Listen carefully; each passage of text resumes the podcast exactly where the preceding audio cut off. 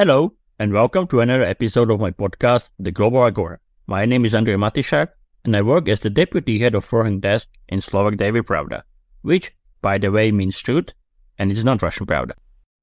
How can Europe react to Donald Trump's threats to NATO? There is a realistic scenario that the populist Republican can win the US presidential elections in November. What would it mean to NATO when Trump suggested that he would encourage Moscow to attack allies that are, as he said this, not paying bills. I talked to Edward Hunter Christie, a senior research fellow at the Finnish Institute of International Affairs. Listen to our conversation.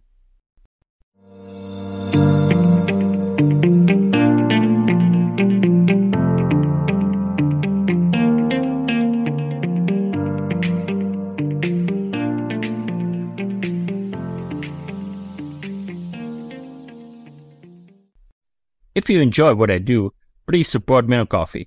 For the link, see also a description of this episode. And now, up to the new debate. Let me start with a bit of a warning.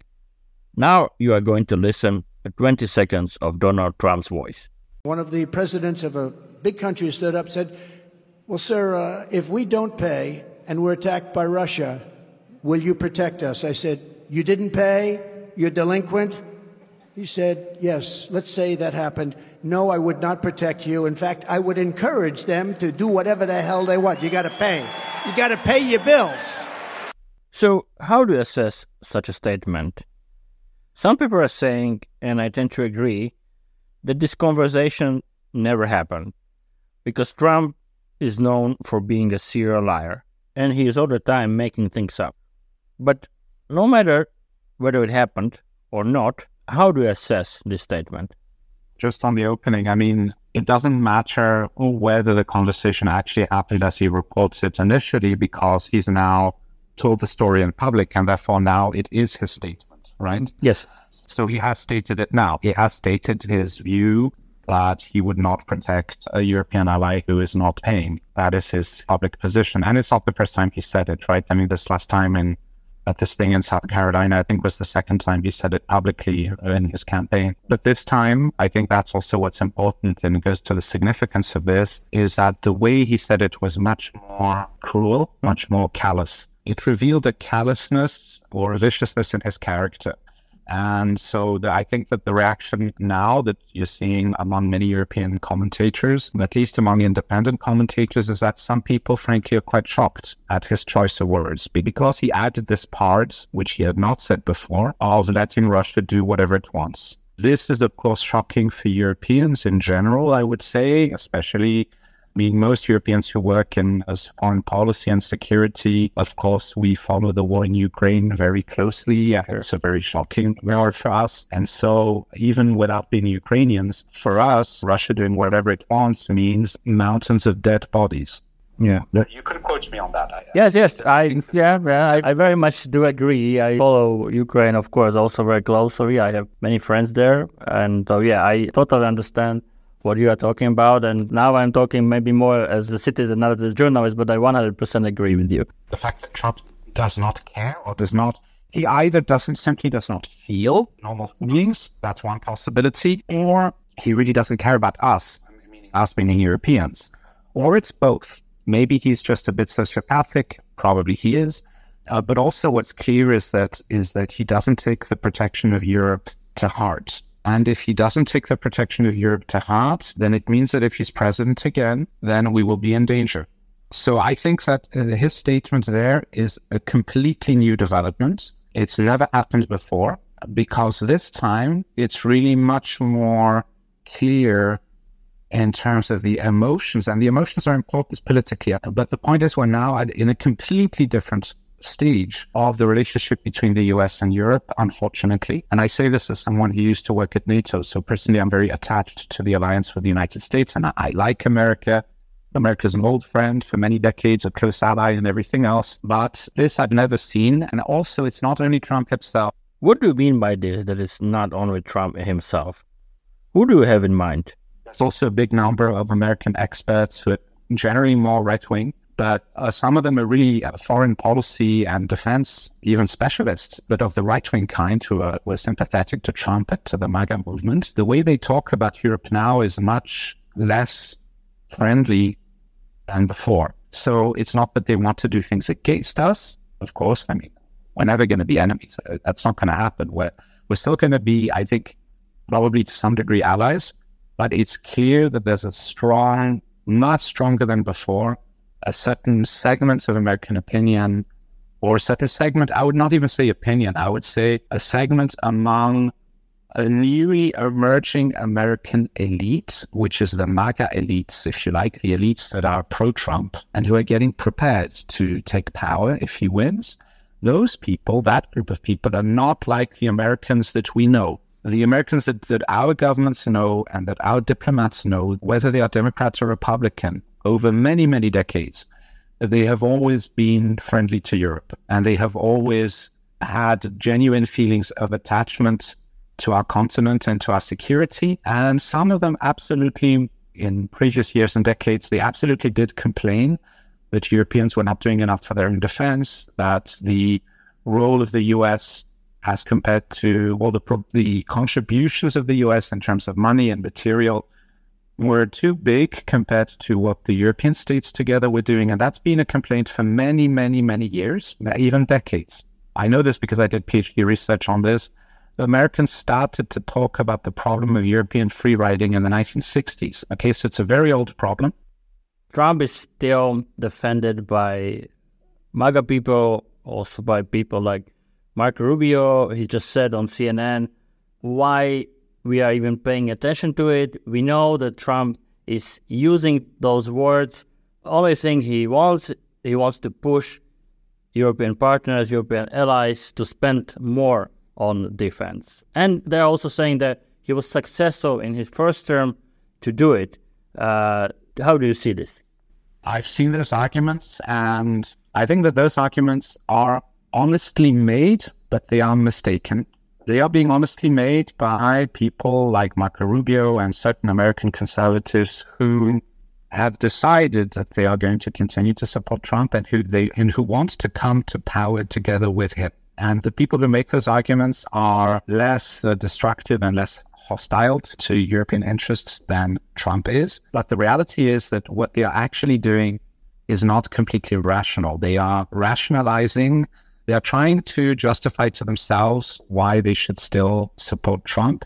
The real reason why they still support Trump for people like Marco Rubio is because he wants to be state secretary politics in the party that is in power and that has the presidency, and he doesn't want to lose his political career. That's his real motivation. Because Marco Rubio does not initially, Marco Rubio a few years ago had a view of foreign policy which was much more like based on Ronald Reagan. It was not similar to Trump logic at all. And he was completely crushed and humiliated by Trump publicly. And then he changed, he adapted for his political survival. And there is another reason, an objective reason why those justifications are mistaken, and it's the following. And this is, to my mind, the, the real danger here. So there is even some more danger with Trump? Trump was already president, of course. And some people now look back on his first presidency and then they say, well, look, he said a lot of shocking things when he was campaigning in 2016 and even while being president. But in the end, if you look at the things America actually did, the behavior of America remained quite reasonable and reliable. And therefore, it's going to be the same the second time. But I believe that's wrong, and I'm not the only one. There are very well informed Americans who are also saying that that's the wrong reasoning. And Chris Christie, for example, says that, right? The former uh, governor of New Jersey. He's turned against Trump and he, he's putting out all the arguments. The reality is this when Trump came to power the first time, him and his MAGA people, they were a smaller group of people and they were not ready. They didn't have cadres. They didn't have elites ready to take up the big positions to run the big federal departments in, in the US government or to run the CIA and all that stuff. And so Trump ended up being surrounded by a lot of people who are not MAGA people like General Mattis, who was the Secretary of Defense, you know, people like John Bolton, and then later Mike Pompeo, all of those people who had key jobs at the Department of State, Department of Defense, CIA, those were uh, traditionalist Republicans. And the traditionalist Republicans, they value NATO a lot. They have a very negative opinion of Russia, also very negative opinion of China, and they do have traditional American foreign policy values where they consider that America is not simply just a great power that does deals with other great powers, but it's a great power that has values. And and there's a certain balance to be struck between interests and values. And and that's the America that we know and have known for 75 years. It's an America that sometimes does things that are very selfish, but it's not a completely selfish power and it's not a completely aggressive power like Putin's Russia. It is a power that still tries to respect international law and respects the sovereignty of small states and so on. So all of these things that we as Europeans need are very important and they have, normally they are always there. They were there with Ronald Reagan, they were there with Kennedy, they were there with even with Clinton, even with Obama in, in a soft way. Obama was soft, but he respected the sovereignty of small states, or Biden as well. But with Trump, we have someone who's completely different. And the difference now that's going to happen is that this time, and that's the core argument, they are openly doing this. Steve Bannon, who used to, who was for a brief period the chief of staff of Donald Trump, is openly preparing, and he says it publicly all the time, he's preparing the cohorts of people who are going to come and take all of the top positions in the US system. They're being prepared and they're being filtered so that they are real MAGA people, so that they're really loyal. And they talk about loyalty very openly. And it's not just Steve Bannon who's doing that, it's also the Heritage Foundation, which is one of the biggest, most important, most established conservative think tanks in America, which used to be very much Ronald Reagan kind of thinking. It's now been taken over by a guy called Kevin Roberts. Kevin Roberts is on the record. He was interviewed in the New York Times talking openly about preparing a new cohort of people who will be loyal to Trump. He talks openly about the fact that Trump, the first time around in 2017, he was not ready. So he ended up with people who are not loyal to his vision.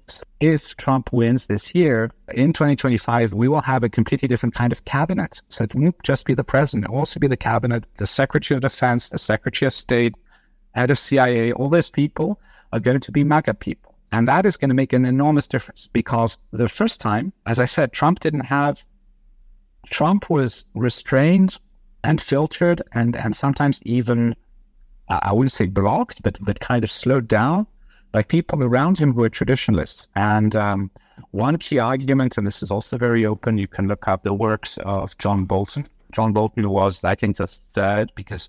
Yeah, Trump had a, quite a few national security advisors in his first term. But John Bolton wrote a whole book about what happened called The Room Where It Happened. He's had given lots of interviews as well. He says very clearly, unmistakably, Trump wants to leave NATO. He absolutely wants it. It's not a bluff. And when Bolton was working with him, he absolutely knew it. And that's why he put it in his book. And that's why Bolton is against Trump. Bolton is one of the most tradition, one of the most right wing traditional kind of Republicans. He's very hawkish. That's the people who don't like him because he was too aggressive on the Middle East. You know, that can be discussed. But the point is, he's the real deal of the traditional, tough, conservative American who believes in a strong foreign policy. And he has enormous credentials. He's, uh, he's, he's also very expert. He has very strong views, but he's an expert and he knows what he's talking about. And he absolutely assures everyone, and he was in the room. Trump absolutely wants to pull America out of NATO. He actually wants to break NATO. And this is why the Congress itself, and that's where Marco Rubio is being very disingenuous yes. when, when, he says, don't, yeah. don't take Trump literally. Marco Rubio himself, as far as I understand, I didn't check who voted for what, but as you might know, the Congress, I think it was the Senate, passed a law making yes. it impossible for the president to withdraw from NATO without a two thirds majority in the Senate, right? So there's a special law. This is new. Yeah, they are not going to admit it, but I think it's very clear they did it because of Trump. They did this because they fear that Trump would do exactly that because he said it. So you cannot, on the one hand, pretend that Trump was going to be fine for NATO while at the same time using the Congress in advance in order to make it impossible for Trump to basically destroy NATO. If you're doing that, it means you believe that he wants to or that there's at least a high probability that he would. And uh, I think we need to be logical. There's a high probability that he would. And that's only the NATO side. Now there's also the Ukraine side, and it's happening at the same time.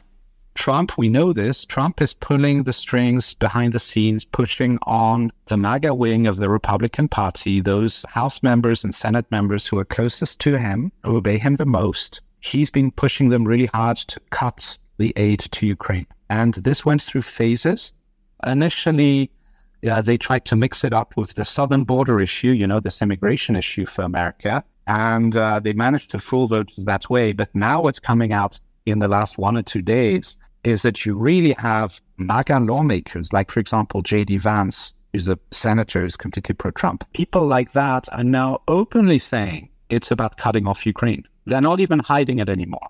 And that proves it was always the plan that in the beginning, this campaign they had inside the US to say, oh, we need to take care of our border before we take care of the border of somebody else. You know, that kind of rhetoric, which was obviously dishonest when you saw it. It was propaganda trick. It was to brainwash the population. It was a trick. And we can prove it's a trick because now we see them talking much more openly and we can see that you know, major supporters like Elon Musk and people like that and, and Tucker Carlson openly saying openly zooming in on Ukraine specifically. It's clearly no longer just a question of, oh, we will do the southern border and then we'll do Ukraine. We'll do everything super fast. Don't worry, everyone. Don't worry, Europe. Don't worry, Ukraine. We're going to solve everything. No, it's not like that at all. They are doing everything they can to delay or stop US military assistance to Ukraine. And they know perfectly well that Ukraine is in the middle of a very heavy war, very heavy fighting. And so they know perfectly well that that means forcing Ukraine to surrender to Russia.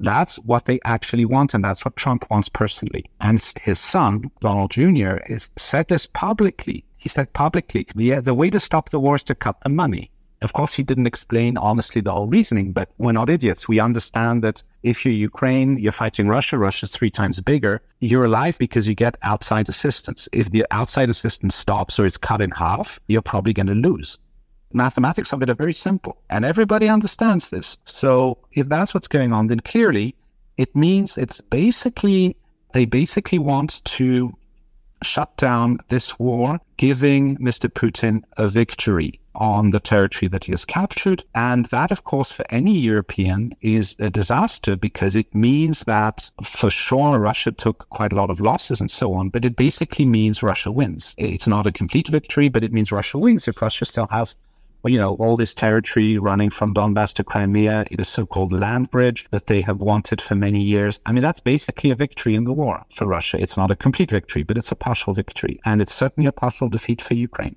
There's no question. And it's more territory being illegally taken away from Ukraine. It's a huge violation of the UN Charter. It's a huge violation of European security. And we have the additional problem that it makes Russia much more dangerous for us because Russia is rearming very fast now. And all of our intelligence services are warning about this now. And I think the Norwegian one actually said it in public. I mean, I was saying the same as well as a general reasoning without detailed analysis. But the problem is Russian war economy is running up very fast and we in Europe are not running fast enough. And so it means there's a danger that Russia could really overtake not on every weapon system, but certainly on artillery and some basic military capabilities. Russia could end up being stronger than all of Europe and with, of course, a very large army, very large army that is experienced in combat, whereas our armies are not experienced in combat. Uh, the only experienced people we have are the Ukrainians. And so you can see the enormous danger coming to us. It could be that Russia certainly will be in a position to really, really frighten all of us and threaten all of us very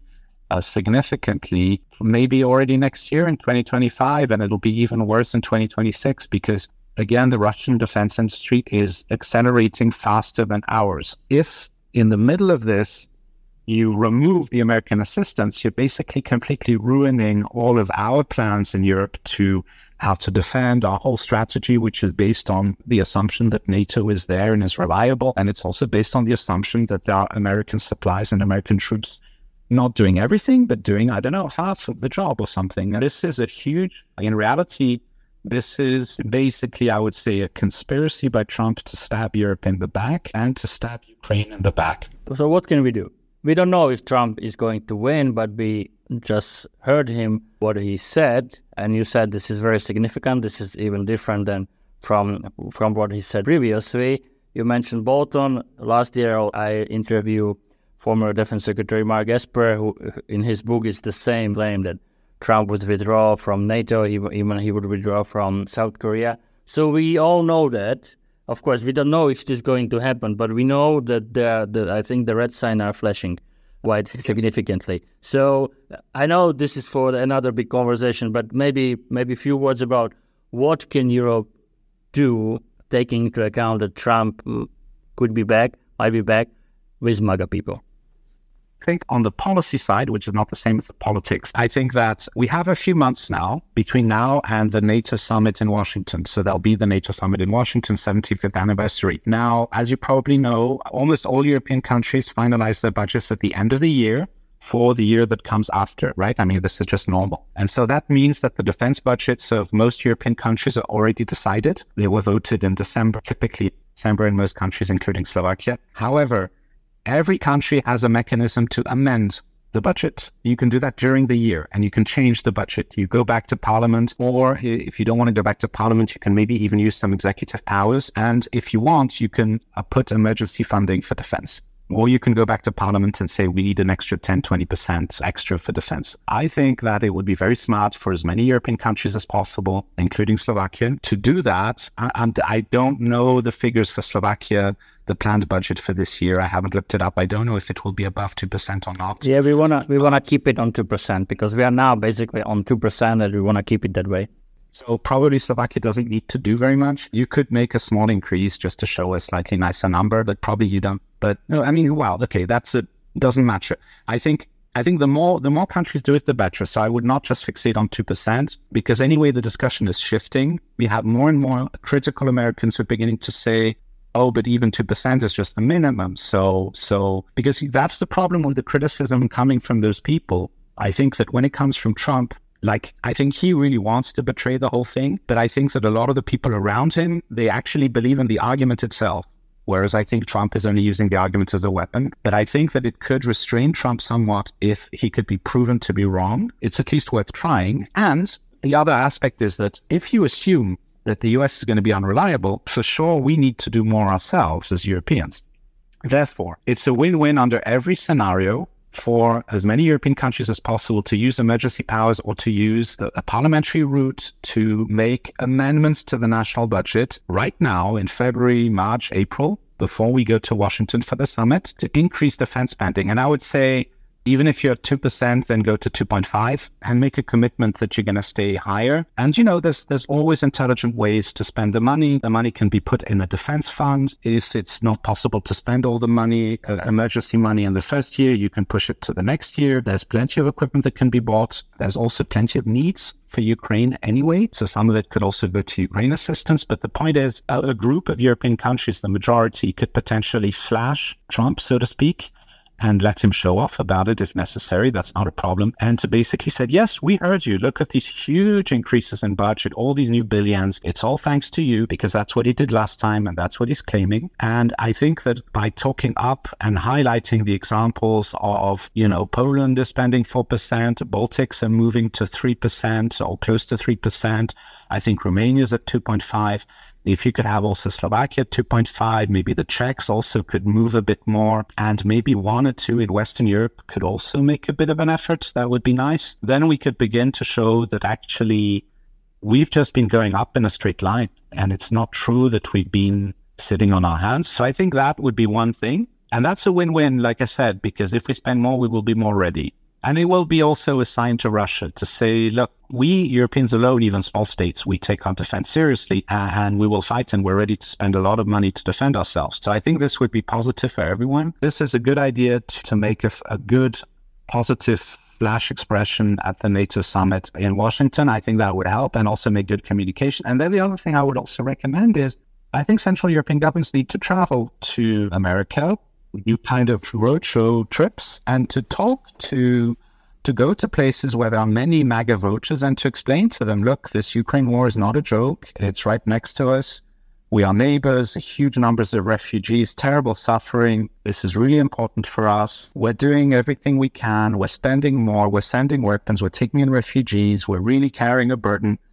But, you know, we're allies and we also need your help and you have a lot of resources. And when, you know, to all make the whole argument over again, I've done it several times myself, but I think we're at this stage where Central European governments and institutions would benefit from going literally on the campaign trail and to go to swing states in America or to go to states where the big diaspora is from Central Europe and really because it's not enough to do this just online because online online we're losing. There's too much Russian money, there's Elon Musk, there's all this stuff. So it cannot be just online. It has to be in person. And I think that's for the campaigning effect, it would be helpful. This was another episode of my podcast, The Global Agora. subscribe, listen on Spotify, Apple Podcast, Google Podcast, and on the other platforms. If you enjoy what I do, please support me on Ko-fi. For the link, see also the description of this episode. Thank you for listening and stay tuned.